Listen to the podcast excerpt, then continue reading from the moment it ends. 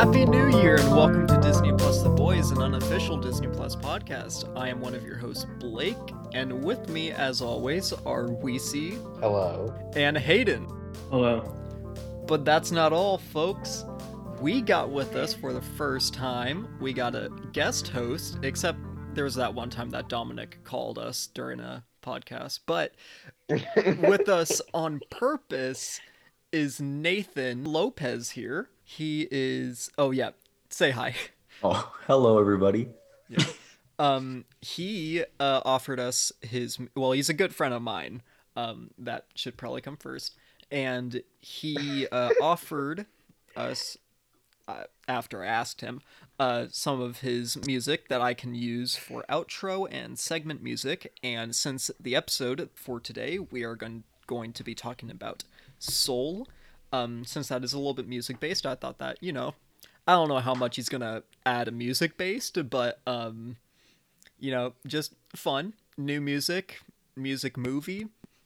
So, um, I guess in terms of cold opens, We have no cold. Open. I guess we can create one. Um, Happy New Year, guys! We're in 2021 now. Hello. Hello, hello, Hey. 2021. How is you? Yeah, so we're in 2021 now. Um, Yippee. Oh, you know what we can talk about? Since um this is our first episode after Christmas. And what did you guys get? I'll go first because mine is epic. Yeah, Blake's gonna go first. yeah. Um I don't know if you can tell by the audio, but I got a brand new mic. I love this mic. Um so that's epic. And I really like it. We see what did you get for Christmas? That was cool. um, let's see. I got some clothes. Um, I got a board game. what board game? Um, Deception, Murder in Hong Kong. It's kind of like Clue, like Clue and Mafia Excuse me? mixed together. That's okay. Um, and then I got a book of like, it's like Constitution and other like government writings. Uh, what did I get? What did I get? Oh, I got these uh new headphones that I'm currently wearing. You out there in uh, Radio Land can't see them, but they're pretty baller. And he's also Uh, in like almost pure darkness right now on his Zoom camera. It's like it's just a shadow and blinding light behind him. I don't know what. I, oh, I got a ton of books uh, about like uh, Northern European mythology. Nathan, what did you Okay. get for Christmas? So for the most part, I got money, but I have this one thing that is the kind of a story. So it was for White Elephant Gift Exchange, and I have it right here. I still have it in the packaging, not the wrapping. So this was wrapped up, right? So I first see it, and I'm like, oh, It's a ps Maybe it's like a vinyl rec. it's a PS5. No, um, I thought it was a vinyl record. So I'm like, okay, whatever it is, it's probably pretty cool. So I open it up, and it is not a vinyl record. It is a sign, and it may I will read what it says, but I also hold it up just in case if it's mirrored. But the sign says "Get naked," and it's like in the the cutest little font. And so now, and I I was like fifth to go in the white elephant, and nobody touched it Mm, literally I so I got the gift and I supposed to like steal from other people, right? Nothing happened. mm, that's That's a shame. so I now like it, I'm stuck with I know I was think, honestly thinking about putting it back here. Yeah. Good, mhm. good. No, when you're Yeah, that changing, would've it's like get naked. Like, what do you think I'm doing, my friend? yeah, put it on your mirror. I I love how it's in like the inspirational like Yeah, it's Yeah. like mom like Calligraphy. font. Yeah, Yeah. yeah, with that everyone always gets where it's like be yourself. No, get naked. yeah. Live, laugh, love, but no, get naked. Live, laugh, Live, love, laugh. get naked. a little known uh, antecedent to that. All right. So, with that, for the first time in forever, we have Disney Plus news.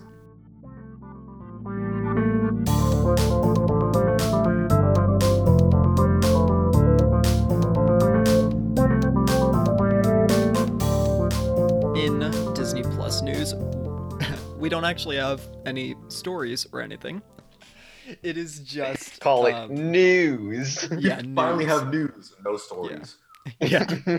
Uh, we have what's coming to Disney Plus this week, so I will be reading that off to you. On Disney Plus this week, we got 700 Sharks. Beyond the Clouds, A Firm Handshake, which is an extra that can be found in the Extras tab for the movie Clouds. Uh, Dr. Seuss's Horton Hears a Who. Earth to Ned, ton of new episodes. Great Shark Shout. No, wait, hold on. I need to try that one again.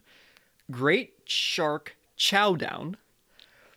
Making of Out, which can be found in the extras tab for uh, the Pixar short Out. Mega Hammerhead, Mr. Popper's Penguins, and The Wolverine. So I don't know if you guys put this together, but there's a little bit of a shark theme in Oh, this. Yeah, Yeah, it's, I it's know. like when's Shark Week? I thought it was yeah. in April. yeah, it was a That while. was- it's in always July, Shark bro. Week, Hayden. Yeah, because it's like, like I mean, it's only like three special slash movies about sharks, but that's still a lot more than there needs to be for like sharks new shark movies coming on Disney Plus. Yeah, that in a was weird. single It's week. like new shark movies. There's three. It's kind of, or there shouldn't be that much, but it's just kind of weird that there's three in general. To Yeah. me, it feels weird that we're getting Horton Hears a Who. Is it As that a a- an Disney- Illumination movie? Yeah. No, it's not. It's Right? not. It, it, Oh. it I thought like it was by the same people who did the Lorax. No, it's the Lorax. Who is it then? Wait, is the Lorax? The Lorax is Illumination. It is. Wait, let's Yeah. Google this. Yo, that's so weird. What the heck? Wait, so is Horton Hears a Who not Illumination? Yeah, Horton here's a well. I mean, I don't know how Illumination could get a movie on Disney Plus. I literally don't think that's possible. I think it has to be 20th Century Fox. But that's so weird to me. Oh. Yeah, no, it's Blue Sky Studios, 20th Century Fox. Yeah. oh, okay. So that is. But it isn't like the exact same animation style Yeah. as the Lorax. Yeah, it's very similar. That's so weird. I didn't even think about that. The Lorax and Horn Hears the Who are from two totally separate, like. That's really Studios. weird though. Like that means two different groups got the rights to Dr. Seuss books. Mm-hmm. Yeah. Wait, what was Cat in the Hat? Was Cat in the Hat 20th Century or was that Sony? Like the new one. I think that was Sony. The live action one. hmm I think that was Sony. That's weird. Oh no, it was Universal. They're just every. Oh wait, no. Oh, Universal owns Yeah. Illumination. That's right. So that's all for Disney Plus news. I know it was a lot. It's a little overwhelming, but um, yeah. So with that, let's move on to Soul, our topic of discussion this week.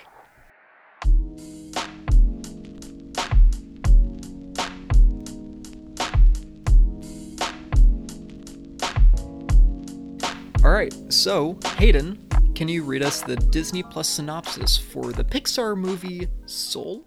Sure thing, Blake. Jamie Foxx leads an all star cast in this hilarious, heart-filled adventure. Pixar's Soul introduces Joe, who lands the gig of his life at the best jazz club in town. But one misstep lands Joe in a fantastical place, the great before. There, he teams up with Soul 22, Tina Fey, and together they find the answers to some of life's biggest questions. Okay, um those listeners, um you didn't see this, but Hayden put quotes around Tina Fey. Like she wasn't real. Like Tina Fey, kind of. I meant to. Yeah. It, it meant to be parentheses because that's how her name appears in the thing. But I guess that's okay. Tina Fey. Tina, the so-called Tina Fey. Yeah, so um, since this is a new movie, we'll be uh, letting you guys know that there are going to be spoilers. But before we give that spoiler alert, um, do you guys want to give your kind of one sentence review on Soul? Just to kind of summarize your thoughts for those who may want to go check it out before listening to the full episode. In a kind of like I guess paradoxical thing, it was better than I thought it was going to be, but worse than like as I was watching it, I wanted it to be better than it was. Uh, Nathan. One sentence review. Okay, so uh, I think that Soul was beautifully animated. I think the score, uh, musical score, the, the songs by Jon Batiste, and um, just the overall score, like the background music, I think was very nice. Um, musically accurate when it comes to playing, which I can get into more later. Um, and I would say a pretty pretty good story that really made me think. So yeah, It's a really good review. Hayden. Blake, you go first. Okay. Um, I think it is probably close to the best movie of 2020, and I think was a good Pixar movie. Maybe not the best, but that doesn't discount it as a movie. It's still really good. I think. Hayden. Okay. Okay. So um, I need you guys to not get angry at the sentence I'm gonna make because it's a meme. Oh no. Oh no. The movie Oh, Soul no. is is um chock full of the exaggerated swagger of a middle-aged Oh black my man. gosh. And Do you guys know that meme, the Yeah. Miles Morales review? Oh, I hate man. it. I thought of I thought of that joke um, while I was watching the movie, and I was like, I gotta say this. Is that actually going to be your one sentence review? Uh, sure. Uh, a second supplementary sentence could be, "It's fine." Um, kind of.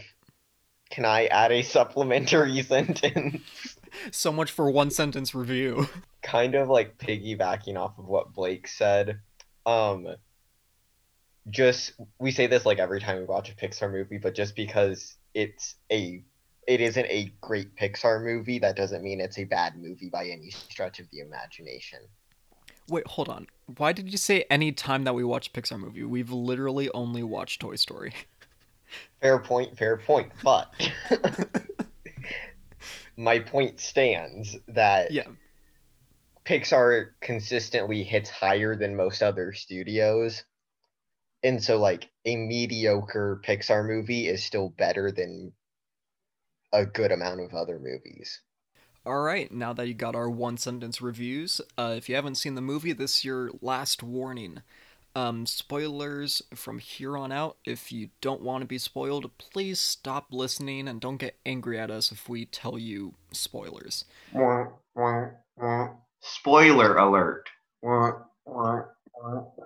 All right, now let's get started with the movie. Weesey, do you want to start us off?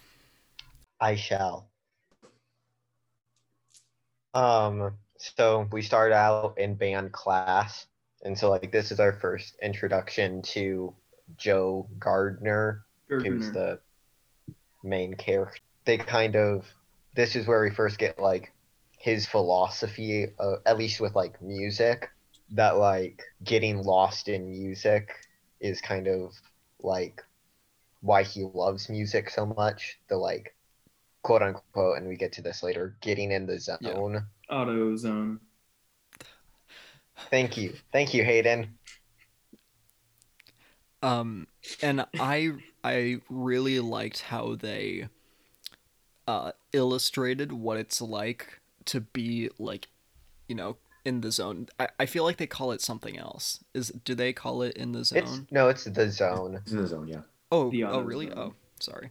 But I really like how they illustrate that because like it it's just really just like I like how it's illustrated. I mean, that's really Yeah. it. Just like it's just them and whatever they're interacting with and they're just in this world, just in this like black void.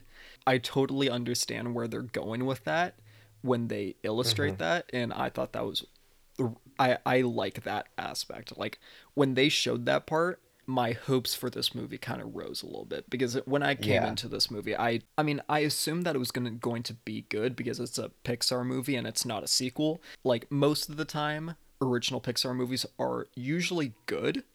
So um, my hopes for this movie rose when they kind of used that illustration. And also, I guess that we can bring it up here, this is when I started to notice it. Nathan said in his one sentence review, the animation looks beautiful. Like, I mean, this scene, uh, not like it doesn't really pop out in this scene, but you can. It really looks realistic in this Yeah. scene. Like, literally, I'm like, if you take out the humans, this could literally look like an actual Mhm. human environment, like in real life. Yeah. I heard someone else say that that like if you take out the characters, it looks photorealistic. Mm-hmm. Like honestly, Um, I think one of the most well done movies that Pixar has done in terms of animation, and really for environment, because the, the humans still look great. I like how the humans are designed, but like I Mhm. think it really stands out with um, the human environment, and especially with like the Jerry's, Terry's, Gary's, whatever. Uh, all, all of them. I really like their design, but we'll get to that in a bit. Something with like the design of the humans. Uh, I heard someone say that like this is the first time that they looked like humans, despite them like still being animated and still being a little weird, but that like the humans all look different, like all humans do. That like the Mhm. background characters were still different. Yeah. And so then he gets offered a full time job as the band teacher, which he's not enthusiastic about, but his mom wants him to do it because that like is a steady job, unlike just being a musician is. But then he gets the chance to play with in the Dorothea Williams quartet, which is like this big jazz quartet. And so he goes to the audition for that another one of his moments that is like in the zone. Dorothea Williams absolutely loves his like way of playing, I guess. Is that the best way to put it? I would say maybe his passion. Yeah, passion. So then he's super excited and is just like walking down the street without like noticing anything going on around him because he's just too excited and he freaking dies. I liked the way that he dies, where it's like, well, that that maybe that maybe doesn't sound too pretty great. epic. So the manhole, uh, when he falls in, it's not like you see him like die. I mean, that would be pretty twisted for like a Pixar movie where you just see him drop and his legs break and he's like, no, they don't do that. You hear the Dark Souls death sound like, but but then one scene later on, there's like for like a He- his second, legs there's are a shot of his broken, body in the definitely. sewer.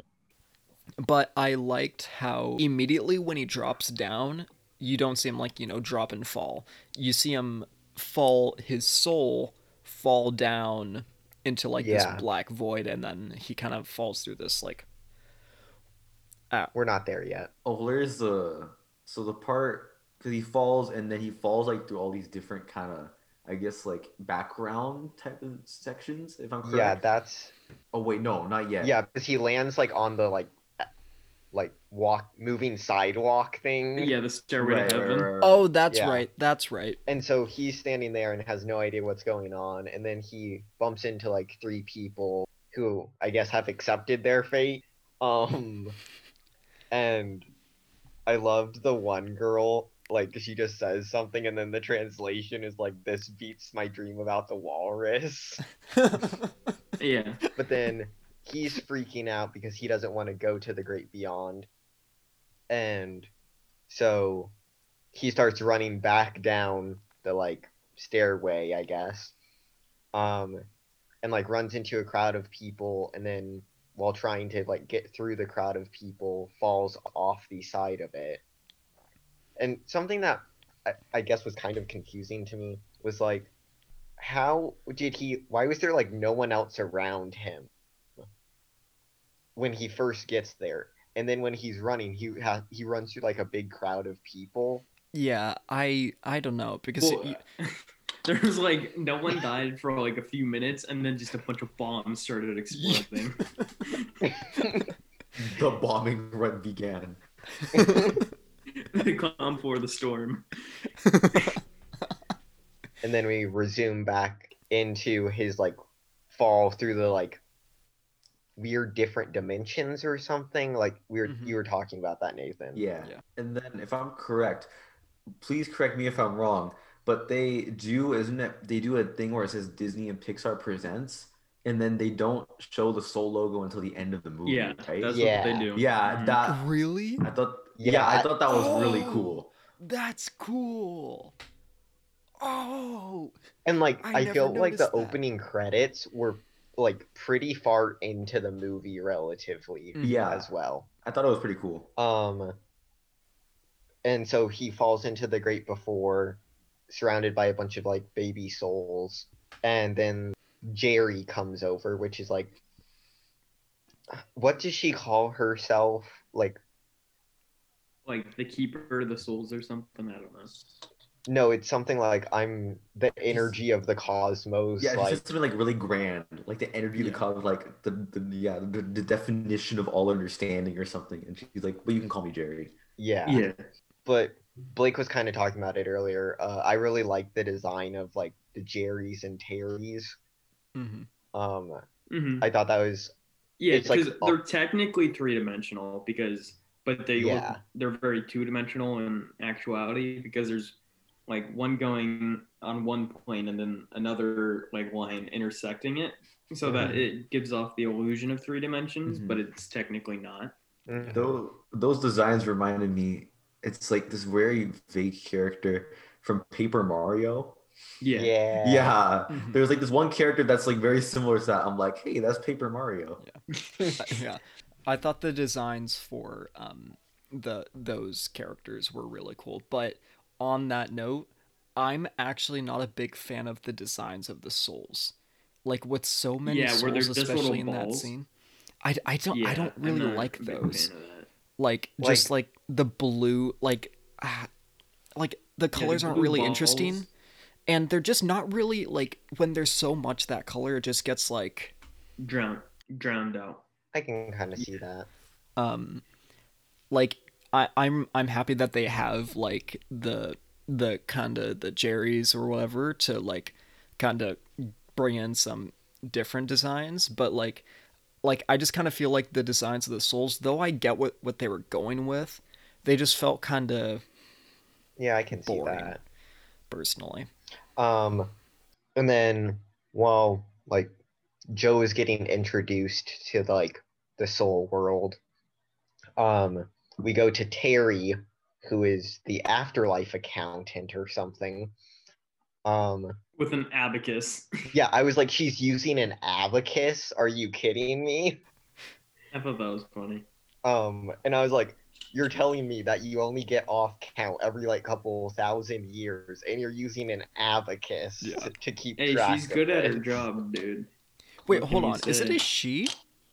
Yeah, it's a she. Really? Well, it's voiced Oh. by a woman. Yeah, that's true. Oh, it's voiced by For a some woman. reason, I, I thought I don't the know if there's like actual gender. Yeah, like, I, don't was gonna say with these. Oh yeah, would con- you're probably right. Yeah. Yeah. Um, but I, she is voiced. It is voiced by a woman. I I'm surprised that they like he's the first one to do this. Like, how has But, like- nobody Oh else yeah, done that? Joe. And But like, like, they're like, it gets like, it. It it also sounded like this isn't the first time they've gotten off count, because like at one point he's like, this only happens like, Oh yeah. Every I think hundred- Yeah, two thousand Ev- years or something. yeah, two thousand years or something. oh and my I was gosh, like- what if it's Jesus? What if Jesus was like, Oh, I didn't even think about that. Oh. I was thinking that would be crazy. I was thinking like, okay, who else messed this up and Mhm. like went to the soul world or something? Jesus. But really, like, it could have also just been like he legitimately just didn't count one time. Yeah, But um, I, I'm just surprised that more people haven't just jumped off. Like, like, aren't other people passionate about life or whatever, or is it just Joe? like, Wait, well, I mean, if you're passionate about life, wouldn't it make less sense to just jump off of a high thing? Good point. All right. Um, um, you and win. so like we, well, Jerry leads Joe like around.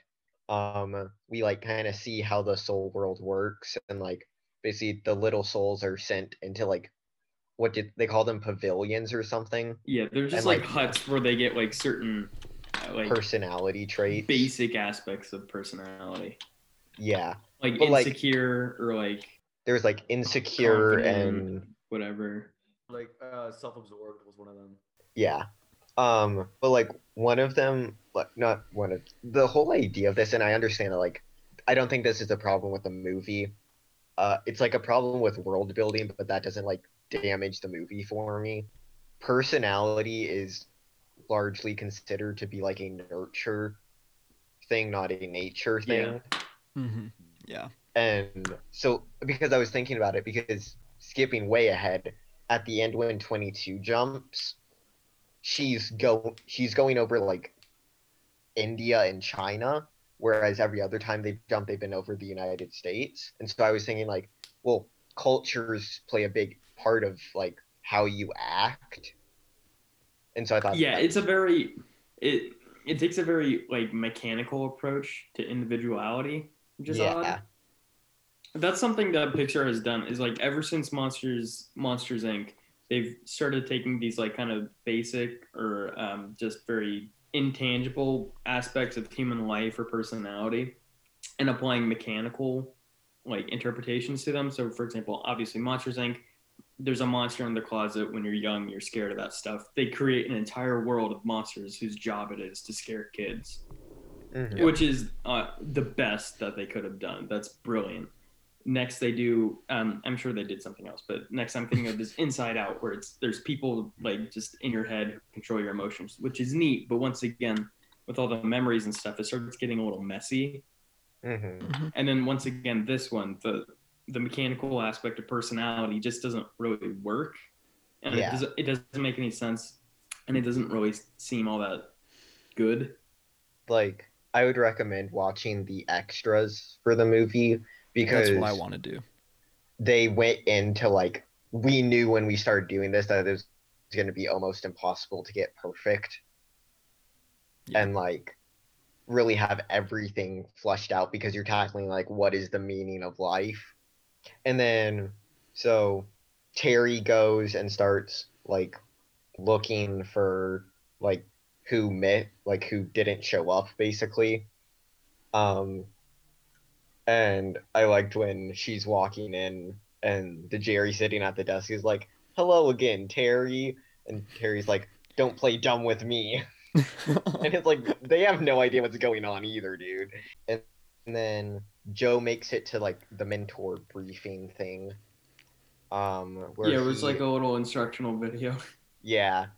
Uh, I like the when they're like introducing a couple of the souls, and one of them's like, "I'm a manipulative me- megalomaniac." I think that's neat because it's like you think of them all as like toddlers, but it's also the aspects of a human being which will Yeah. grow up to be like good people and bad people. Mm-hmm. And then so Joe becomes Doctor Bjorn Bjorgensen or something. yeah, Yeah. something like that. Psychologist, if I'm correct. Yeah, he's a child psychologist, and they show the video where it's like, "What do you see? Pain, suffering," and he flips it over, and it's like, "What about now? A pretty butterfly." and then he is assigned as his mentee 22 which is like a soul that has like never been able to find their spark and like Yeah. has always like ruined And- their and- mentor Yeah, and the joke is like before it, someone else gets assigned like soul like something billion something and something, yeah and, and then he gets soul twenty two because she's been stuck there for so long. hmm and is like the 22nd soul so she's like really old at this Yeah, Yeah. like Yeah. maybe like beginning of time. old. Yeah, at Yeah. that point you just gotta think like maybe this one's a failure. Maybe this one just Yeah. doesn't work. Yeah, yeah. Like Then- let's throw this one away. Yeah, and then there's um the whole bit that I like how they they actually it's not just like a one time thing. They kind of bring it up multiple times. How how many mentors she had, and they show some notable people. So uh, don't isn't there Abraham Lincoln? Yeah, Lincoln, Yeah. Um, Gandhi, Mother yeah, Teresa. Muhammad Ali. the yo what oh yeah you're the greatest pain in the butt Yeah, he throws the boxing gloves. Um, and then there was the Mother Teresa, like, I have compassion for every soul And then- Except you. except you. I hate you. Um, and then uh, I liked um Copernicus. The the Earth does Oh, not yeah. revolve around you. that was good. Um, and then the I I think the best one was the Abraham Lincoln one, Mhm. where it was like. So you're really okay that you're on the penny? Well, yeah, I did. I did my. Con- Yeah, it, it's an an it- it's an honor. honor. But they put Andrew Jackson then- on the twenty. Jackson. Jackson! I burst out laughing when I That's a That good was great. That overall, that like whole section has some great jokes. hmm Yeah, and it's like they they weren't stopping at like basic jokes. So, uh, twenty two goes off with Joe to like find her spark, um, and learns that Joe's life is pathetic. It's Pathetic, sad. Yeah. Well, also Joe learns that too. Yeah, Joe. Yeah, that's, that's a, true. That's a really good point. that is Joe a learns good that point. as well. Yeah, because then and then he sees the last I I believe the last thing he sees him dying in the hospital bed, and then that's his realization. He- He's like, everything I did was meaningless, and like that moment, that moment was pretty heavy. I feel like this might be a good moment to bring it up. Um, so we've gotten a good amount of being on Earth and being on uh, in the kind of like soul places, like the the great before and the great beyond. Um, We never go to the Great Beyond. The gateway well, to the yeah, great yeah, the beyond. gate, yeah, Yeah. the gateway to it. Yeah, the like the stairway to heaven. Yeah. So we've, I mean, we've all watched the movie, so we probably have a good idea on What? we like more. But, um, do you guys prefer? it. Prefer being in the Great Before, like seeing more of the Great Before, or do you guys prefer being on Earth?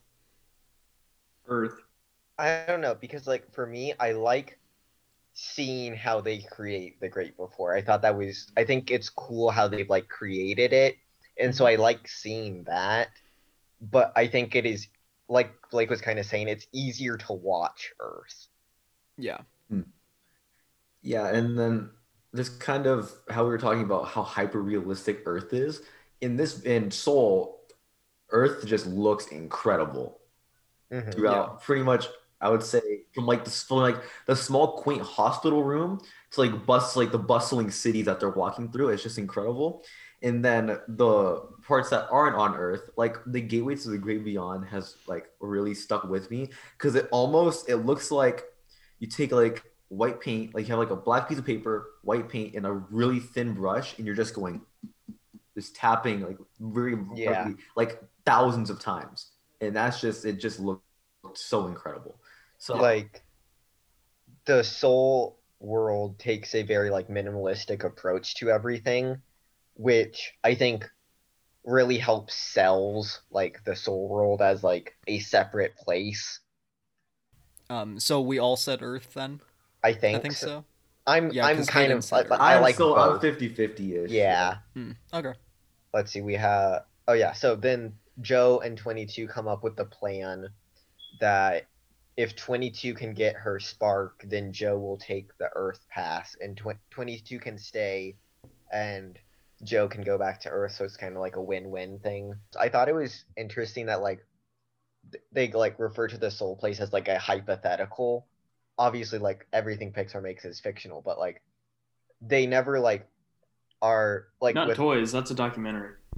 oh yeah good um but with Toy like Story. monster things they're not like this is a hypothetical idea of like why you have, why kids think they have monsters in their closets Wait, I mean, it's obviously yeah fictional. Yeah, but it's it's a hypothetical concept, but it's treated Yeah. real. but i thought it was Yeah. interesting that they repeatedly like bring it up that they're that this is like a hypothetical and i just thought that was You know, like what instances? In what instances do they do so? 22 is like is the one that says it the most um where like joe and her are walking through the soul world and he's like what even is this place she's like this whole place is hypothetical i could talk like a old Oh, yeah. man or a toddler Or like Right. you? okay, Um, okay. Oh, then she turned into Joe for like a second. That was good. yeah um and then like later on when they're in the barber shop she's like i've been a theoretic hypothetical waypoint between life and death and the like lady in the shop is like i heard that um i don't know i just thought it was interesting And then when they're walking around, her becoming Joe is foreshadowing. ah oh, I didn't even think about that. I just thought of that. I'm like, wait a second. um then they go into uh the like hall of everything i think it's called which is what it sounds like Yeah, Yeah. um and then like they try out a bunch of different like jobs for 22 and like none of them- paths. yeah, like paths, I guess. So like firefighting, and she's just an arsonist, so that's. um, and then How about that? Fahrenheit 451 up in here. and then like tries art, but she can't draw hands. Aw, same. Yeah, and the Hall of Everything overall was it because it, kind of Mhm. had It's got everything. Yeah exactly it's got everything but in terms of art style it's kind of of course color color scheme wise and stuff it's still very much kind of the not earth stuff but it has Mhm. stuff like bakeries and stuff that are you'd see on earth in Yeah, Yeah. that's kind of So- that's a cool aspect of it. It seems like um there's essentially no there is no building really. There is no interior. There are just items that as you approach become more realistic and Oh, that's a good. It's got this yeah, it's yeah. got the same feel as the gateway to the great beyond Mhm. where it's just there's this set con- construct and then nothing around it. It's I kind of felt it was the same in that sense. yeah Design. Uh, something that I was just thinking of because we were talking about the Great Beyond it. When I w- when like the souls like hit the like white, uh, they like separate into like a yellow, blue, and red dot for like just a millisecond when they flash, and I thought that was cool because like those are the primary colors. So I thought that was artistic. Jerry shows up and it's like, okay, time's up, but because 22 hasn't helped Joe yet, uh, they're like, wait, can we try breakdancing? Um, they go into what a cardboard box, which is like 22 uh, 22's like Home. panic fortress or whatever, yeah. Oh, and then they go beyond that through another cardboard box Yeah. into the dream place, yeah. or, or like the the zone, zone and the auto zone. Yes. and I saw um I didn't catch it when I first watched the movie, but I saw a post about it. That um there's ob- there's probably a ton of name references up in Oh, yeah. Lintu's home. One that I saw was specifically was Jack Kirby, who, if you don't know, is um very instrumental in the original Marvel comics, kind of like a Mm. Stan Lee, but less both less recognition as Stan Lee. And I thought that was really cool that Yeah. they they, inc- they incorporated him. in I want to go back and like watch that and freeze that frame and just Oh, like yeah. see who all was there. Um, and I liked um 22 throwing rocks at people in the zone. Oh yeah, she she messes with the Knicks. I She's like, loved that. Yeah, that that was funny. I've been messing with this team for decades. Throws the rock, and the dunk. Knicks lose again. Moonwind is that his name? Some yeah. Uh, and other spiritualists, well, no, mystics without borders. That's what it is. yeah, and they're on like a freaking pirate ship. Yeah. Yeah. They, they say who they all are, and it's like, oh, I'm a like some kind of guru in LA, and I'm this other person. And, and then it just flashes to what uh, Moonwind does, and he's Yeah. just like, spinning the, the Yeah. board like a madman in that was New York. the like different kind of music that like goes on because like in the world we mostly yeah. like hear jazz Mhm. because like that's what Joe's thing is, but like the mystics like play folk rock almost. Yeah, when they Yeah. whenever you get like an establishing shot of the pirate ship, it's Mhm. you just have this like ambiance of like folk rock in the background. Yeah. And Yeah. that makes it real fun. And actually, overall, that reminds me. Um, I remember when we were seeing some scenes of the Great Beyond, or not Great Beyond, Great Before. Especially, I think it was when they were looking down at Earth. There's a there um, and the Great Before has more kind of um synth based, which I thought was really cool. Mhm. I thought fit it pretty well because Mhm. compared to the jazz of Earth, which we'll get to. But I didn't notice that. Um and I thought the idea of like the lost souls was kind of cool. That like being too much in the zone can be a bad thing. yeah, hmm When it becomes an obsession. Yeah. Mhm. I, I liked Moonwind that Tetris was what caused him to be Oh, a yeah, lost he's like, that soul. was great. he was like, "I used to be a lost soul too." They're like, "Really? How?" It was Tetris, and then it cuts away a different shot. yeah. 22 and Joe make it back to Earth, but they end up swi- well, This 22 goes into Joe's body and Joe goes into a cat. Well, yeah, they open the thing and they're like, yeah, we need to wait for it to be a stronger connection, and then they both just dive in for no reason. Oh right. Yeah. like Um, Joe freaks out, and then I think he like bumps 22 in, and they both Mhm. fall. Yeah. Yeah. When did you guys figure out that they were going to do that, the body switch switcheroo kind of thing? The moment that you see the cat on his lap. Oh, Yeah. really? Yeah. I I, I knew It's it. really it's a really unoriginal plot point. I, Yeah, I think no. they do it well, but it is super cliche. Yeah, no. That that like what you said, Hayden, like and we see. Like it's very cliche and it's super overused. I got really nervous when they hmm when they did that scene cuz I was like, "Oh no." Like when I watched when I watched it, I was like, "Is this going to become an illumination movie now?" Cuz like that that felt like such an illumination thing to do. Yeah, And I think I audibly said like, "Oh, great!" yeah, I was like, when "No." I saw that. I would I do really like the joke immediately following that though, where it's like I and where they are talking to each other. It's like I'm in your body. It's like I'm in a cat. How did I get in this cat? And then it just cuts to a oh, cat Oh, yeah. on the stairway to heaven. Yeah, that was great.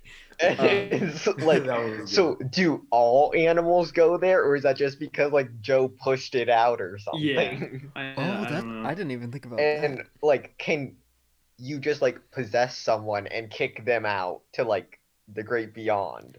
Oh, that's a good point. Oh and just live infinitely. Yeah. oh my like so like Ven- like a Venom gosh. symbiote type thing. Like you take over their body. yeah. Like although I think that the the plot point that they used um was is super cliche, I think ultimately towards the end it works out for the better. Like they they used I think it, it is done It's very fine. well. It's fine. A great, a really big, or not maybe not really big, a decent chunk in the movie is um is 22 and Joe going around, basically getting Joe ready for the show in the meantime before they can switch back. Mhm. And they used, they did like some MCU like end game editing type thing here, where um everybody hears 22's voice as Joe in the thing. And Oh in the yeah. movie. So in the trailers, they use those clips with Jamie Foxx's voice because that's what everybody else hears, and they make it seem like that's Joe. Mhm. Oh, that's cool. I didn't. Yeah. And I was, and once I caught that, I was like, oh wait, that shot was in the trailer, but it's different context. Like Mm. that was interesting. Yeah. I, Yeah. I I liked that too. Um I will say the whole idea of the cat having to get Joe ready and that especially is cliche like it trying to get them Yeah. ready for the big thing and like I'm happy that they didn't go with the totally cliche even more cliche thing of having That like 22 has to do it. yeah, I was Oh, so happy they didn't do that because I was I, I was almost certain that they were gonna do that, but I'm really happy Yeah. That they didn't. such a cliche way for her to get her spark. Yeah. oh, my yeah. Gosh. But I'm not a big fan of just really the scenes of Joe getting 22 ready. I like when 22 is experiencing the Earth things for the first time. I think that's Mm-hmm. like some of the best parts of the movie. Yeah. Yeah. So they both realize that they're in they're they're in, you know, the wrong bodies. Um so Mhm. they they do that little joke with um well actually they did do one thing which I just kind of appreciated the effort in is that uh when Joe hears 22 talk um he hears 22 but everyone else outside of his body outside of you know their interaction hears joe's voice instead of 22 which i was really happy they did because i Yeah, I- exactly. like uh like it feels That makes sense. more re- like quote unquote realistic i guess i don't really know how to it'd be kind of weird if like like if Joe just had Tina voices, Tina Yeah. Fey's voice. yeah, Yeah. just the whole time Because it's the body and it's the vocal cords making the voice, so he's still gonna have. Yeah. I found it interesting though that Moonwind can hear both of them. yes i thought that was Oh. weird too i Yeah, noticed that he's actually some kind of like force spirit. Yeah. Uh, the nurse wants to take away the cat or something like that. He wants to give him to like Mhm. some of the other ones, and then Joe just hisses at her, and then she so she goes, "Okay, all right, you can keep him." Um, and then they both leave, and shenanigans occur. Um, Uh-huh. but Not especially, shenanigans. Oh boy, but especially what I like is the moment that they leave the hospital. Yeah, And it you're just just becomes so Yeah. claustrophobic and loud. like I turned I had to turn down the volume when they walked outside because like it just gets super loud. Yeah. No, I, I thought that was brilliant because, like, when you think Mhm. about it, like, it's the same thing that, like, happens to a toddler. Like, when there's a lot of sound and there's a lot of people, or, well, maybe not a toddler, more so just like a, like a, like a child, like a newborn child. Um, it's just like they, they'll just, like, start freaking out and crying. Uh, 22 doesn't cry, luckily, but, or, well, That would be awkward. yeah. Yeah. But, um, like, I- Joe just starts weeping. but I I love how they just create this like claustrophobic and loud environment because it's like that's what 22 would be experiencing and they do a really good job of translating that to us who experience that day to day and make it feel new to us. I love that so much. So they separate um oh it was because Joe scratched um She's, yeah, Joe scratched 22 because 22 was freaking out and he was getting annoyed. That's crazy for 22 because Yeah, she feels feel felt pain that as the first time. Yeah. And so uh, Joe decides to sneak a slice of pizza, which props to him. I don't know how you got away with sneaking a pizza just out like of a restaurant. it. just Yeah. like reaches up York. and Yeah. Um, and then he gives it to Joe. Uh, or to 22 this is the worst um uh, he he gives it to 22. 22 and 22 tries it for the first time and and you, you look into her mind and it's just like it's basically like the scene from ratatouille uh when he Yeah, like, tries food for the first time with like off the That's what I fire was thinking. like that's kind of what happens and then 22 says like eh, it's pretty good like yeah it was fun and then she they get more food and then uh we see you can carry Yeah. on.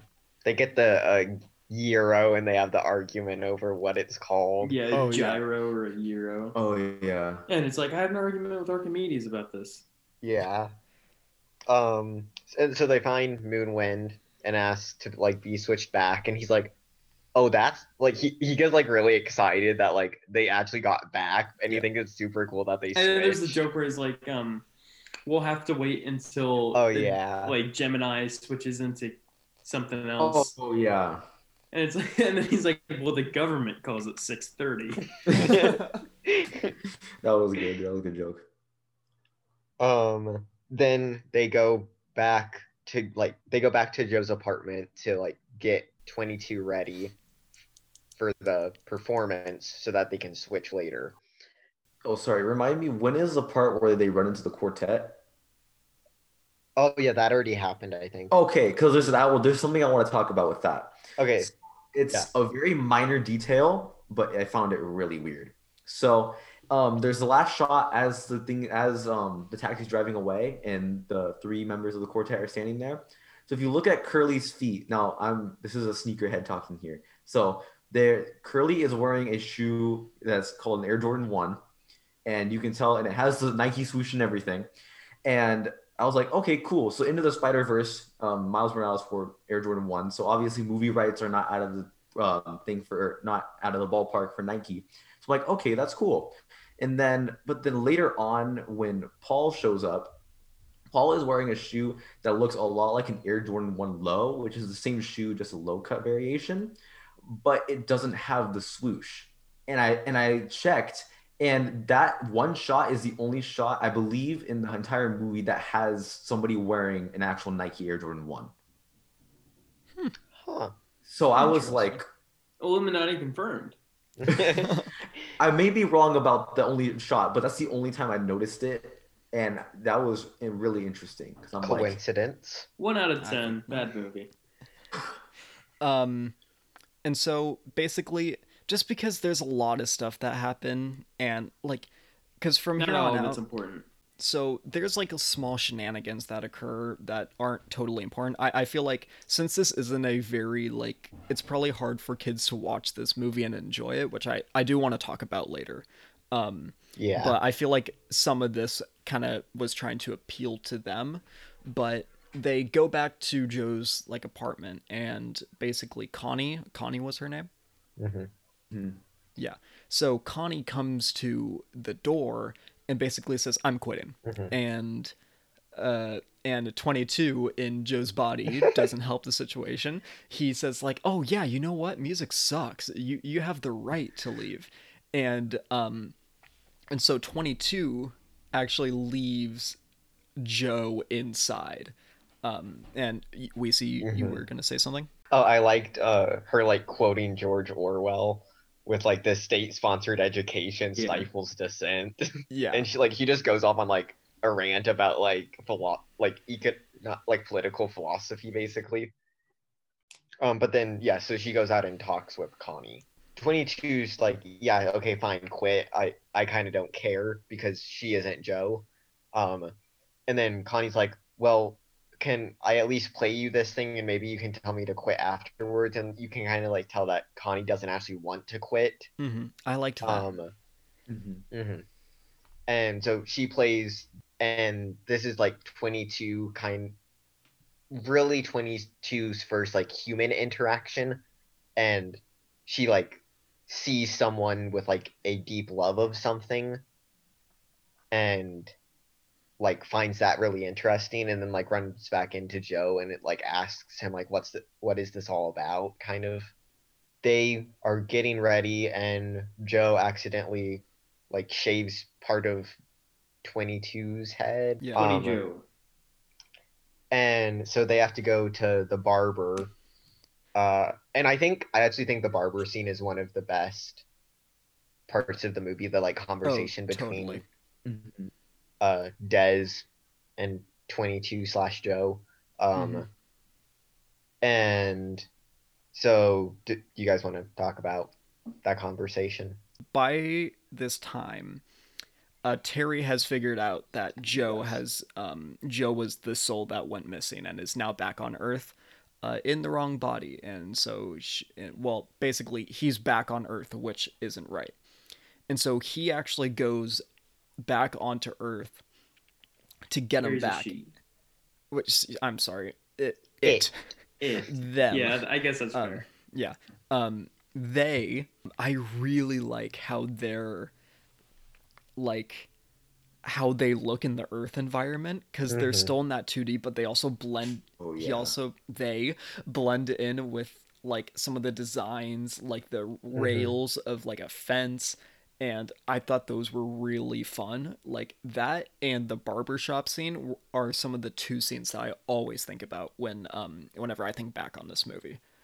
Mhm. And so back at the barber shop, basically Joe needs his haircut. And what I love about this scene is that Joe is observing 22 and 22 is actually interacting with um the the barber and someone who he considered as a friend and just the people in the barber shop 22 was interacting with them more than he actually did and they actually Mhm. enjoyed 22's company i guess more than joe would more than how joe would normally act in that situation this is the moment where joe kind of realizes that uh, even more so that he maybe didn't live his life the best way and 22 is actually like 22 isn't just like a lost cause basically.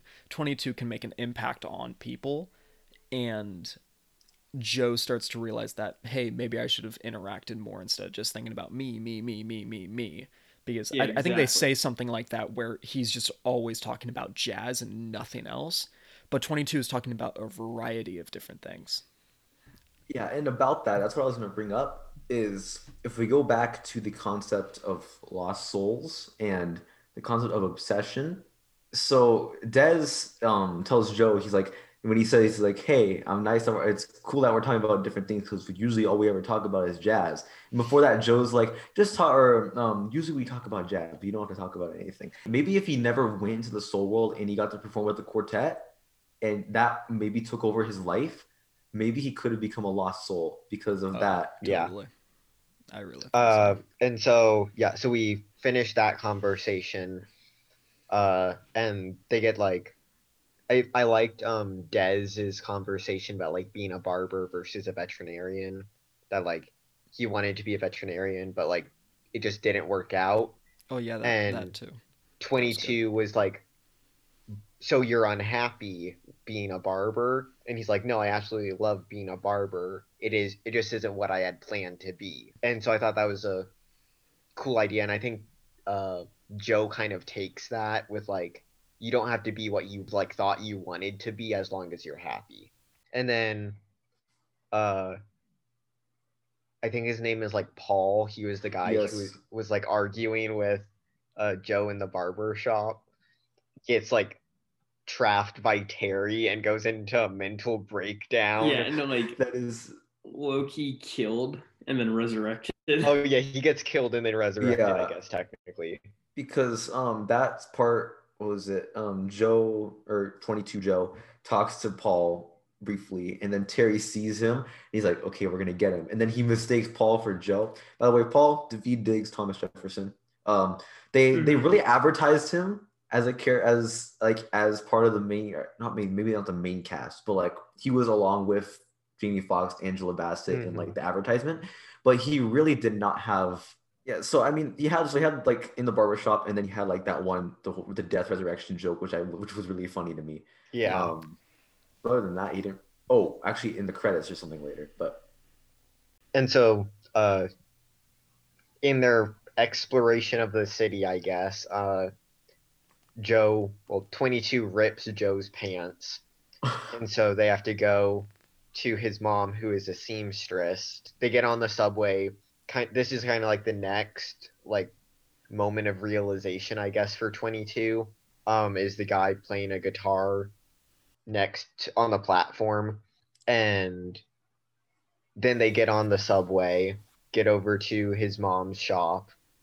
Uh and he kind of has like heart to heart with his mom I I loved that scene. That scene was really well done where it's 22 where it's where it's Joe telling it's like they they Mhm. crafted it really well where it's Joe and the cat telling uh 22 what to say and it it you're you have the Oh, yeah. mother on the left from like- behind and then Joe's saying it to to 22 to say and then as it it pans um to have the mother on the right you can see that it's now joe like joe's body saying exactly what joe as the cat is Mhm. telling twenty. and it's in Joe's and i thought that voice. was I, Yeah. it- yeah and it's in joe's voice and i thought that was really real i i Mhm. really liked that. Yeah, and I also think that little speech It, was also like- really moving. Mhm. About like Mhm. how when I look back on my life, I want to look back and not just think that none of it mattered. Mhm. yeah, Yeah. 'cause, um, and especially the fact. I mean, anybody who has who has lived can say that. But he has he has gone or he has died and he's gone to the great before and yeah, he's, he's seen died. it and he's seen and he's seen it firsthand. Mhm. instead of just like Mhm. thinking back to the past he saw it like recently I, yeah, so I think that scene is great. Um, and then so the mom like gives him a new suit and like kind of like father's Which suit. is yeah his his father's father's suit and kind of like accepts that her son is following his dreams and is she's okay with that. They get to the uh like club and a Moonwind is gonna like switch their bodies, but 22 doesn't want to because she like finally feels like she's living life and she loves it, and so she doesn't Mhm. like want to give that up, and so she runs off, and Joe, as the cat, goes chasing But I mean, after really, her. let's think about that. That's kind of like a, that's kind of like she did him dirty. Like that's pretty. Okay, yeah. Pretty screwy. like she's not exactly in the right here Yeah, you don't just it's- do that to a man. You can't Yeah. just do that. he's being selfish but yeah. But she she's being irrational because she still has the ability to like Mm, yeah. become a Yeah. person. and I I found it interesting that like she's like maybe my s- spark is like stargazing or like walking. Oh, yeah, I'm good at walking. walking. Uh, and then Joe's like those aren't purposes. Those are that's just like regular old living. And I Mhm. think like, but that's what a spark is. That like a spark is.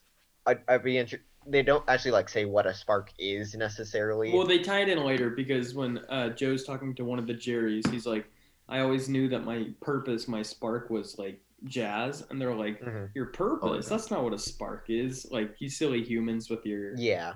like purpose with your like meanings of life, which insinuates that there is Yeah. no meaning to life other than life. Yeah. Which honestly is a very like Camus type. I knew you were gonna bring that up too. yeah, I had to bring up Camus. Um, I don't know, dude. your spark is just like your love of life, I guess. yeah. Yeah. I think that's the best way to put it, maybe. Yeah, because if they're getting their spark to go to life, then like their spark is them wanting to, I guess, wanting to seeing that spark and wanting to go to life. Um, from there, I think, I think Joe is chasing twenty two. They get kidnapped, or well, uh, maybe kidnapped. They get portaled the by word. Terry. They get portaled by Terry. Terry like brings them before all the Jerrys and is like, "Here's the like guy who messed up the count." And the Jerrys like basically having sympathy for Joe is like, "Okay, we'll take it from here," and like kind of shoot Terry off.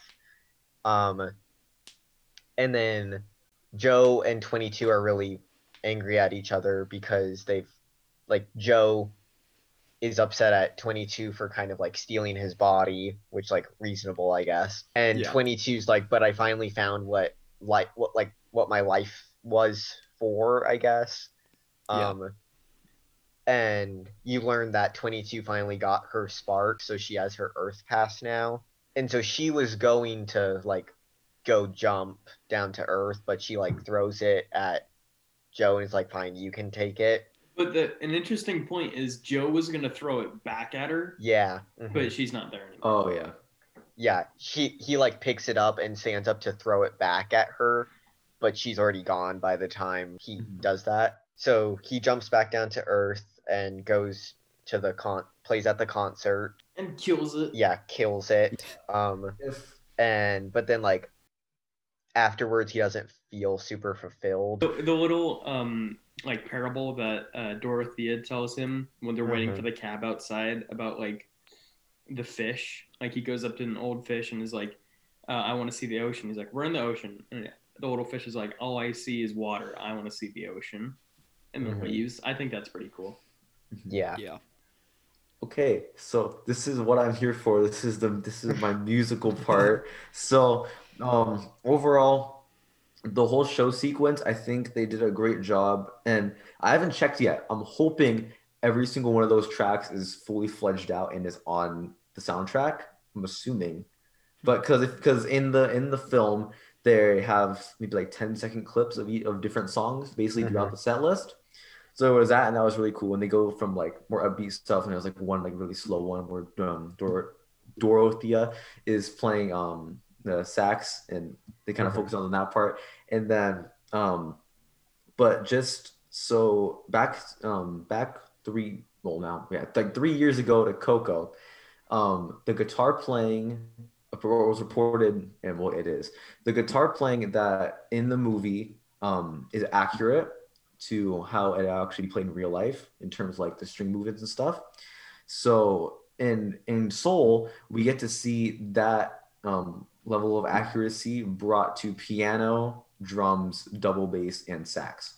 So I um, really only have experience with piano and drums, but just looking like just looking by piano, not just in that scene, which I bet we're gonna talk a lot about, Mhm. um, the uh, the the notes that were played and the keys that playing were pretty were very accurate and um and my dad is more experienced drummer than I am. And during that scene I asked him hey you're thinking this is accurate? And he's like yeah this is more accurate than most movies most like Mhm. most live action movies that have drumming and musical instruments in them. So um and I can't really say based off of like firsthand for the double bass and the sax but if it's two out of four that I know are accurate, then because like the drummer is using wire brushes instead of sticks right yeah.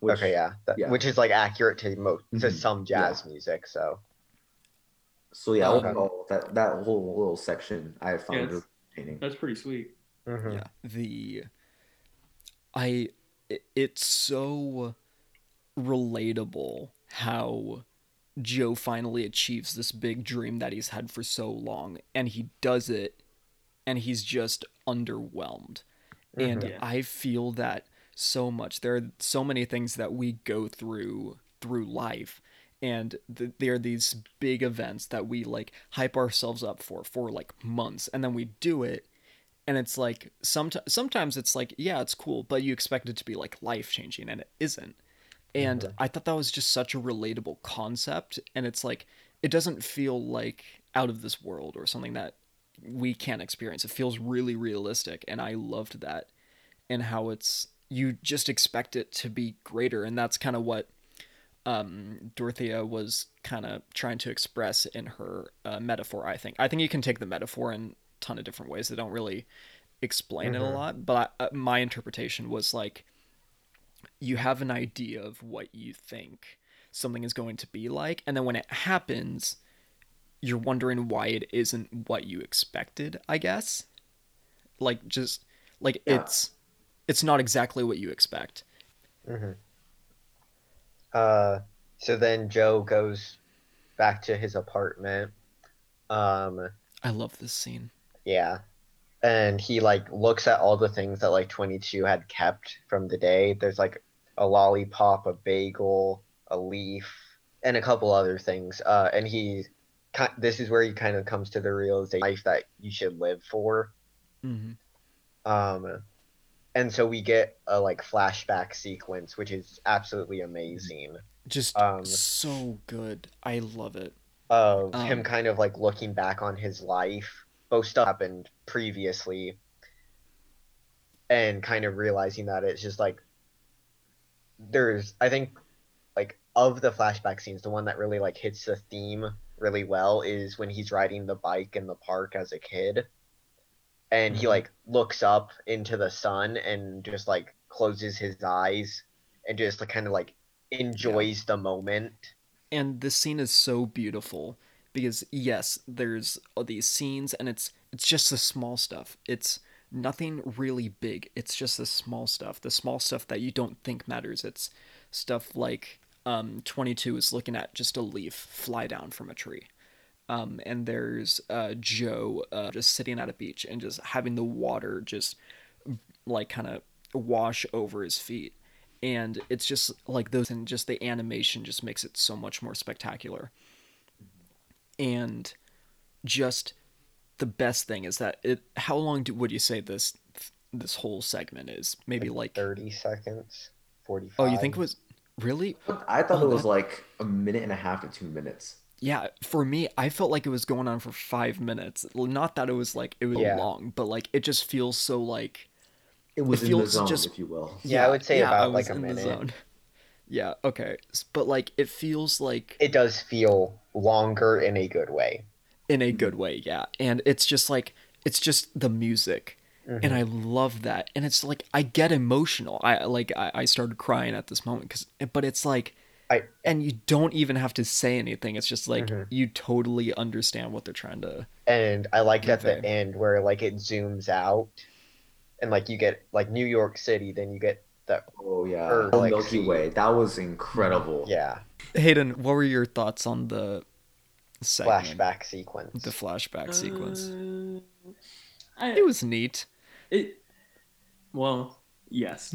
um, I I did like it, but I will say it is not the most impactful scene in the movie for me. Hmm, okay But it was yeah very I. I think it was very good.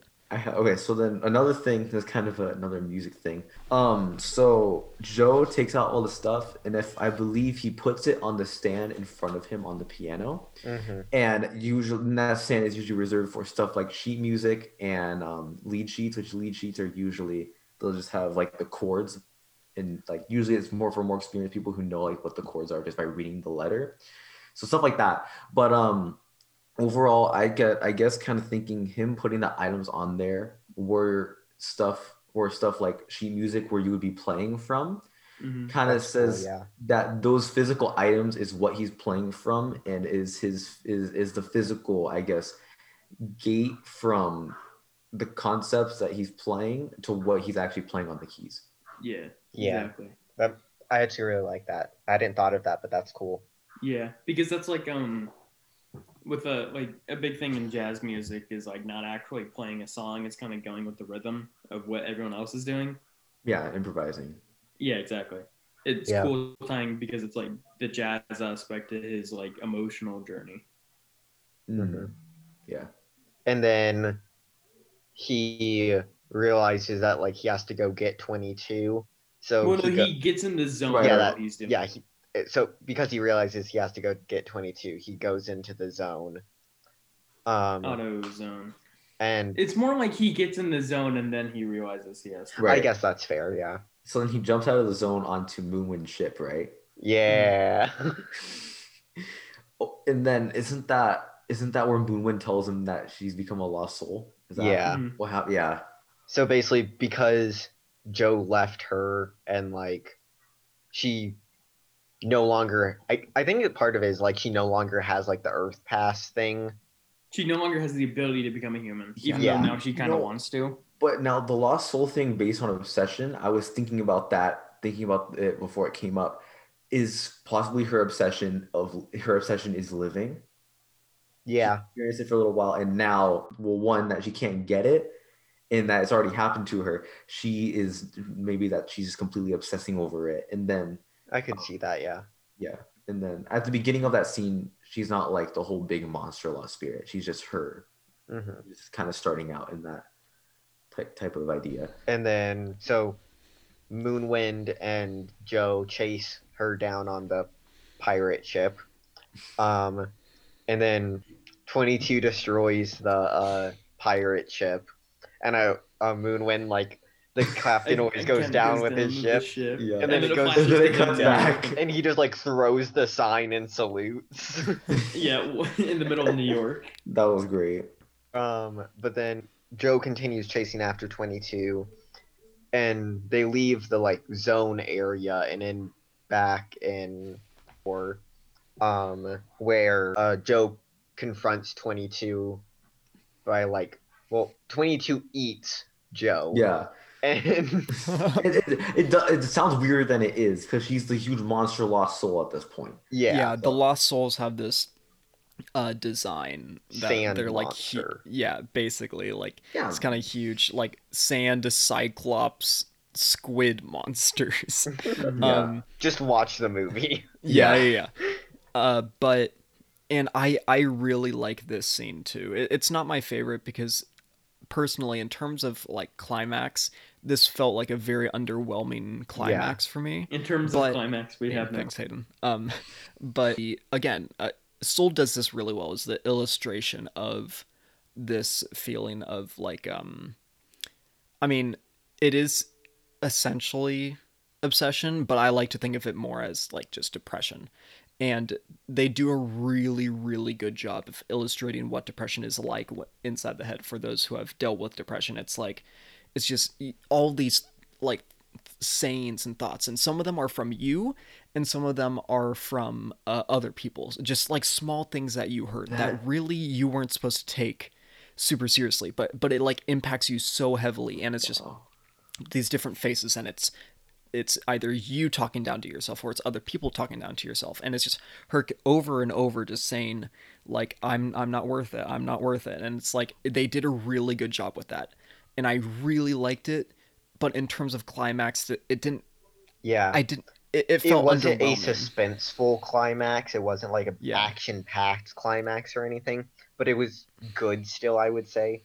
yeah like i really enjoyed it but I at the same time it's just like Yeah. I, d- I don't know how they could have done better i guess but i think it the the climax was just a little bit underwhelming and maybe that's what they were going for but Yeah, because this is an issue that because this is a movie about like personality and individuality and like the meaning of life. So it's not going to be something really big. yeah, it's not like they're gonna. gonna fight all the lost souls for some Mhm. reason but Yeah, oh, I want to see that now. the lost soul war.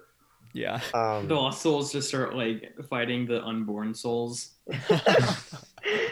and like so basically like Joe just like reaches and like like grabs 22 and like kind of like reassures her I guess. And so then the like all the sand crumbles away. 22 gets her chance to go back to Earth and she takes it.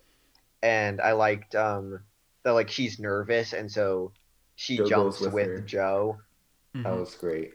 hayden was Um, this your most impactful moment What? No. Oh, really? Really? No, not at all. Oh, wait. What? What was yours then? My most impactful moment, I already Yeah. said it was the um the scene where he talks to his mother. Oh. Oh, okay. Yeah, yeah, yeah. No. Well, they're they're all great moments. Yeah. When the cat eat, takes the pizza, that's it. Yeah, No, when Terry traumatizes um Paul. oh, most impactful. Paul. that is That- a really good scene though. I like that one, yeah, yeah, yeah. especially because at this point he just becomes like another crazy dude in the alleys of New York. he has become normal. And yeah, so I liked how like they fall together and then Joe like nods and then like lets go.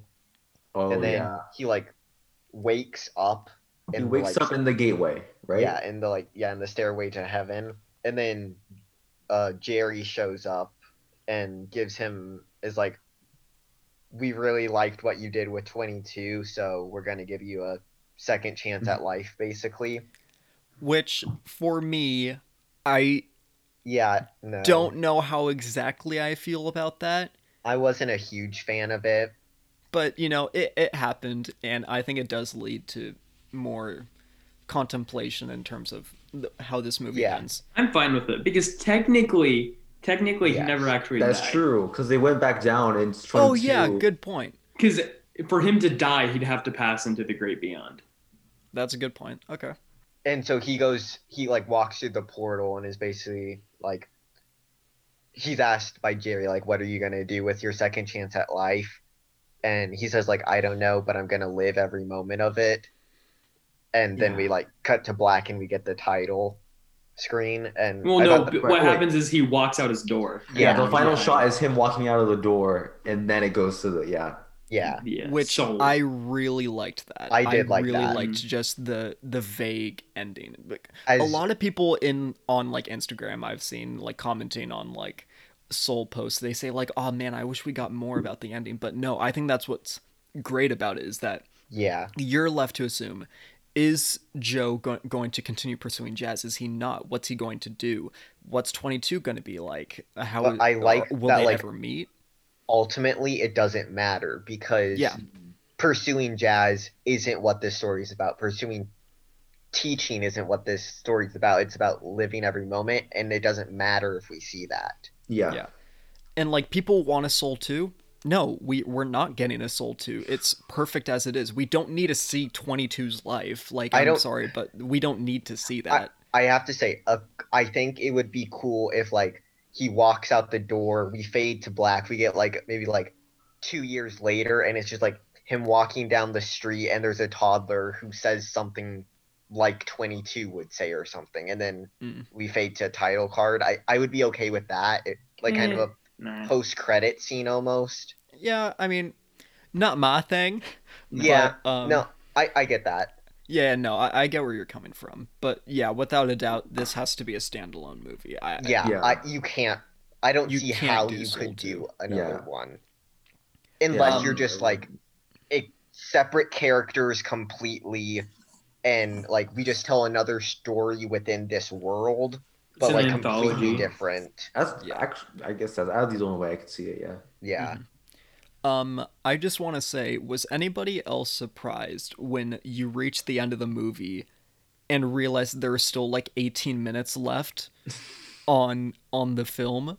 Yeah. I Yeah. I just I assumed had- it was all credits. No, well, it, it was, it Yeah. was. Um, but because I, they I do the remember, credits for like all the dubs yeah, yeah, languages as And well. And so I was watching it, and that moment of like I, I just like checked the video bar, and I was like, okay, I got 30 minutes left, and then the movie ends, and I was like, what? like I was like, it, it just ended, and I thought that was just a little bit weird. a couple things about the credits. So um, there is. I first heard it on on Christmas Day because it was played. They have like the Disney. I think it's on ABC, the Disney like family holiday thing. Mm. is on in the morning. So um, Jon Batiste did a song that one of the few songs that he worked on for the um, Soul. It's all right, and that was at the end at the end of the movie. Um, and I that's that's a vibe. I really like that song. Yeah, it's good. Um, and then another thing that I was talking about earlier related to Paul and Daveed Diggs. So this kind of and I, this like continuity here too. So um in what is it in Joe's Hall where it's like about his life, there is that picture of him where he was part of a hip hop group. hmm Oh yeah. So at, at, if you went if you watch all the way through, then you would hear that there is actually a it was actually a song by that hip hop group at the end of the credits and Oh.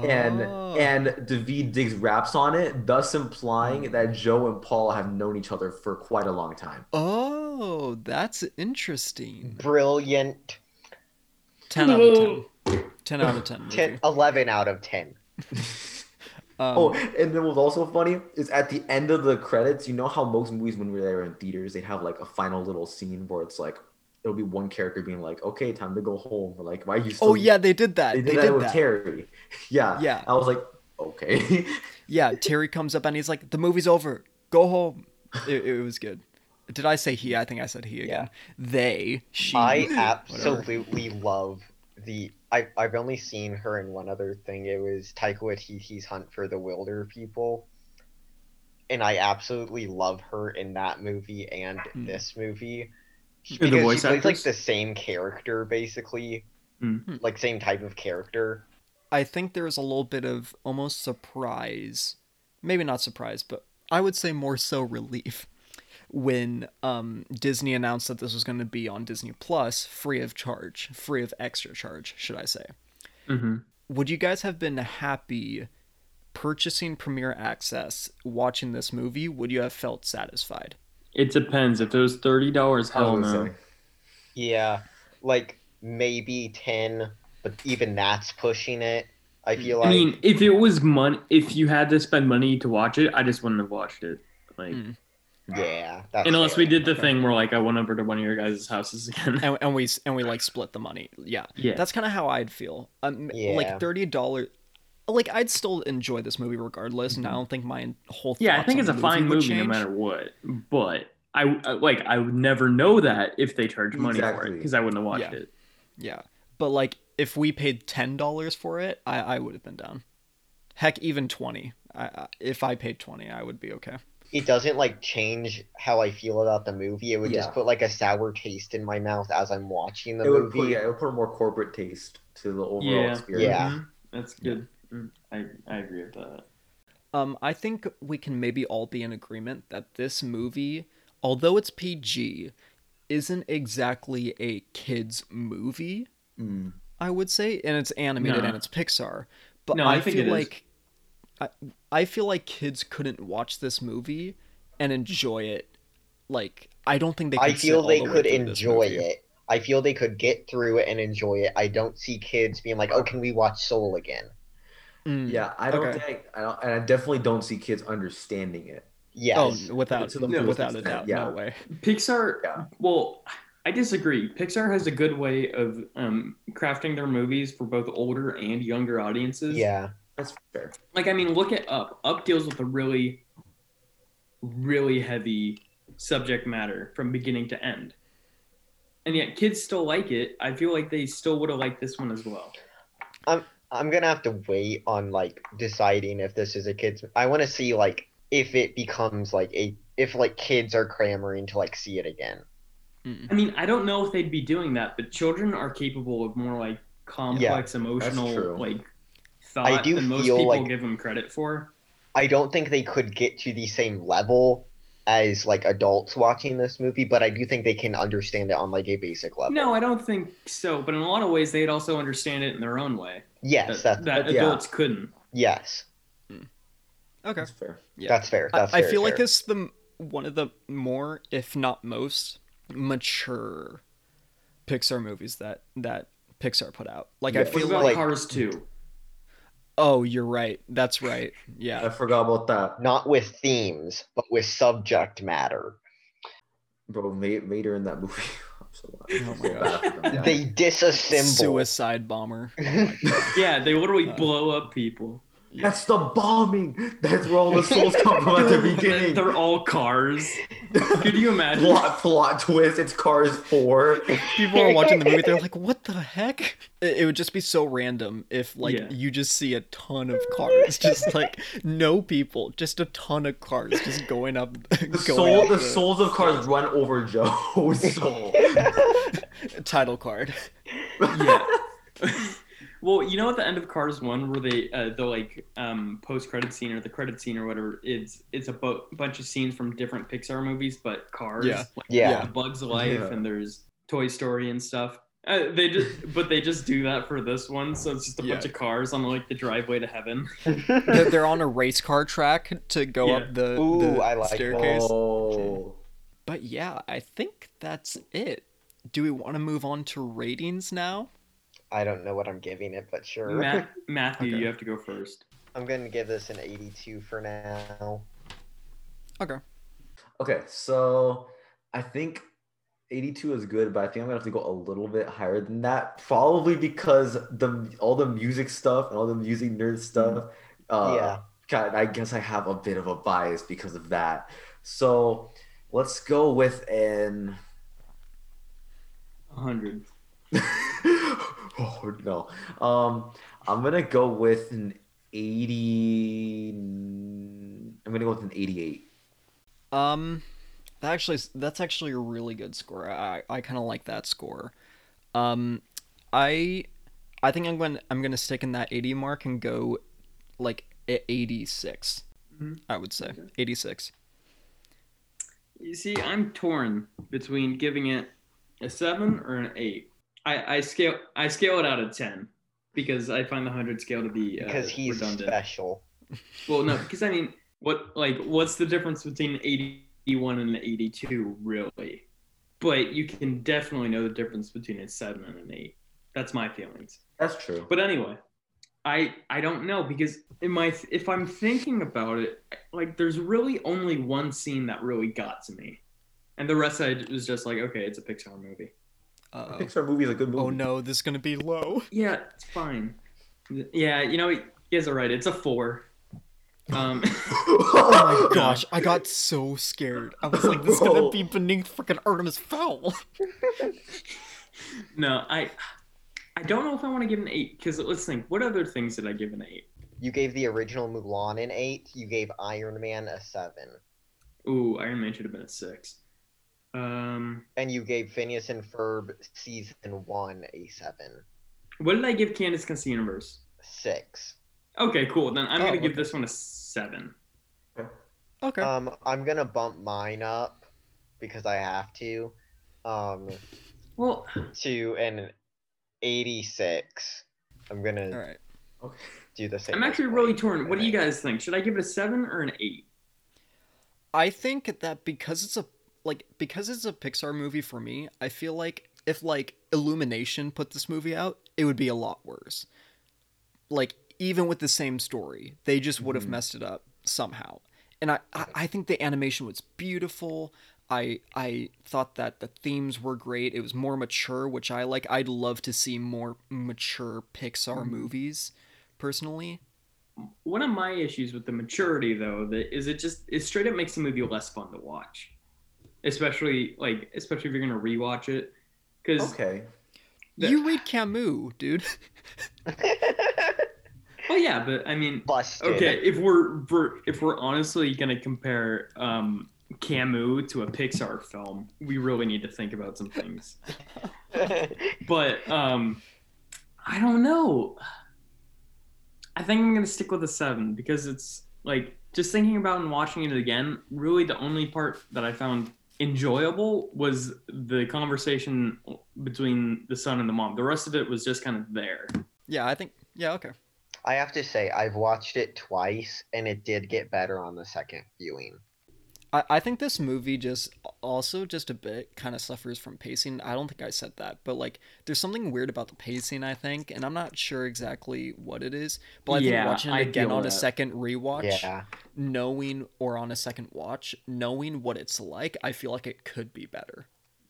Okay. I I feel like But I I, think just I'm have still gonna stick trouble. with my the pacing yeah for example we were we were literally talking about that when we were talking about the climax how it seems kind of coming out of nowhere and it seems a little underwhelming that's Yeah. that's an issue created by pacing Yeah, Mhm. I feel like I just have a trouble. I I just have trouble like verbalizing what is good and what is bad about this movie. Yeah, Like, because really, there's not a lot of flaws. I don't think. yeah, I will. I, I But it watched have a been better. video which I felt like the guy had the same opinions as me, so I will put that in the show notes when I do the show notes. But Okay. I just thought s- we were saying about how, in terms of, I guess, action wise, the climax was kind of underwhelming. But considering how close it is, and I guess how much we all, I mean, um, three of us reacted to it, maybe that whole piano scene is kind of like part of an emotional climax.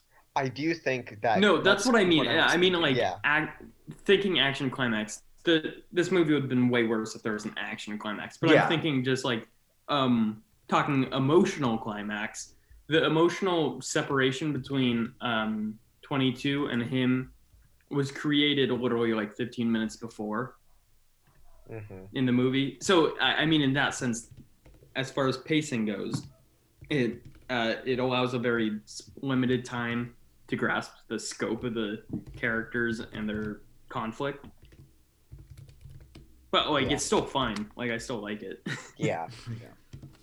Um, so I want to recap all of our scores so I can put that in the Disney Plus catalog ranking list. Um, I gave it a 86. Hayden, can you tell me what you gave it again? Seven. Seven out of ten. Uh, Weesey, you gave it an Uh, 86 as well. 86, Yeah, All right. And then Nathan, 88. 88. 82.5.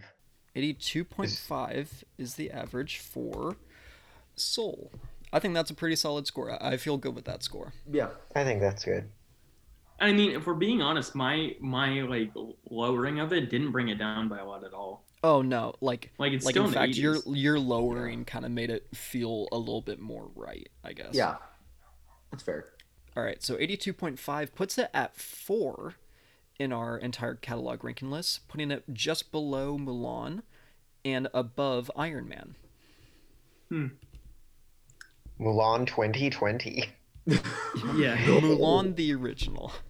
All right, so those are our thoughts on Soul. Go watch it if you haven't. Um, unless you don't have a Disney Plus subscription, uh, please don't like pirate it. That would suck um, for Disney. But I Uh, mean, Well, I mean, like it's Disney. they so- can spare a couple dollars. So, if you have any of your own personal thoughts on the movie, uh, or you want to recommend something new for us to watch, you can reach out to us on Instagram at Disney Plus The Boys. You can reach out to our Twitter at Disney Plus Boys. If you could leave a review, that would be very much appreciated. Uh, sharing it would also help to expand our audience. Uh, any more recommendations, whether it be another Pixar movie or a Disney Channel musical, you know, we'll we'll take any of them.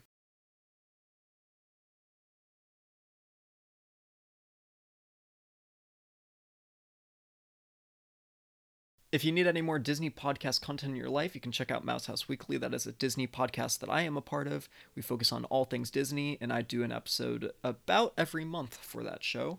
And then a thank you to Nathan for joining us for this episode, and also you, sir. Thank Yep. you. Um, and also thanks to him for offering us his music. Uh, Nathan, do you want to kind of plug your music and where we can check Oh it out? yeah. Okay. So basically, you go on any streaming service, right? Just look up Nathan Lopez. Netflix. no, not yet. Um, I will have a Netflix original series. No. Um, but yeah, if you just look up um, just look up Nathan Lopez. At least on Spotify, that's the first thing that comes up. So, but yeah, if you there's just just be Nathan Lopez on everything. So, and then at at M Lopez Music on Instagram. Awesome. Yeah, go check him out. He makes good music, and we also use his music for our show. Yeah, listen to all of it. If you don't, we take you. We take you into custody, and you'll have to listen to all of our episodes Oh over no. and over again. On repeat. On you would go insane. next week for our episode we're going to be doing a little bit of a uh, shorter episode so i can reorganize some of the podcast. Next week, we will be talking about some Donald Duck shorts. So if you go into the shorts collection and go to the Donald Duck section and go all the way as far as you can to the right, we will be talking about those last five Donald Duck shorts. So that includes Bearly Asleep, Grand Canyonscope, The New Neighbor, Out of Scale, and Corn Chips. So we will be watching those. So next week, be prepared to watch those and be listening to that new episode. And I believe that that is all. Thank you, Nathan, for joining us once again. Uh, and also thanks to Weesey and Hayden for joining me, you know, as they usually do. Um, You're welcome, Blake. and thanks for watching and discussing this movie uh, for this episode. So, thank you for listening. I hope you all have a happy new year. 2021 will hopefully be great. Uh, wishing you all safety. And we're just the boys, and we're being dudes. We'll see you next week. Thank you for listening. Thank you.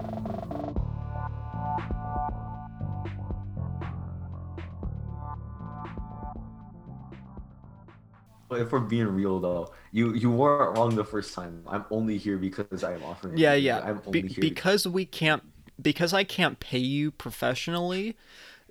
Your reward is being on the podcast. Like that's your payment. Um, That's a Reward. reward. is more work. Yeah. Yeah, my reward is more work. Let's go.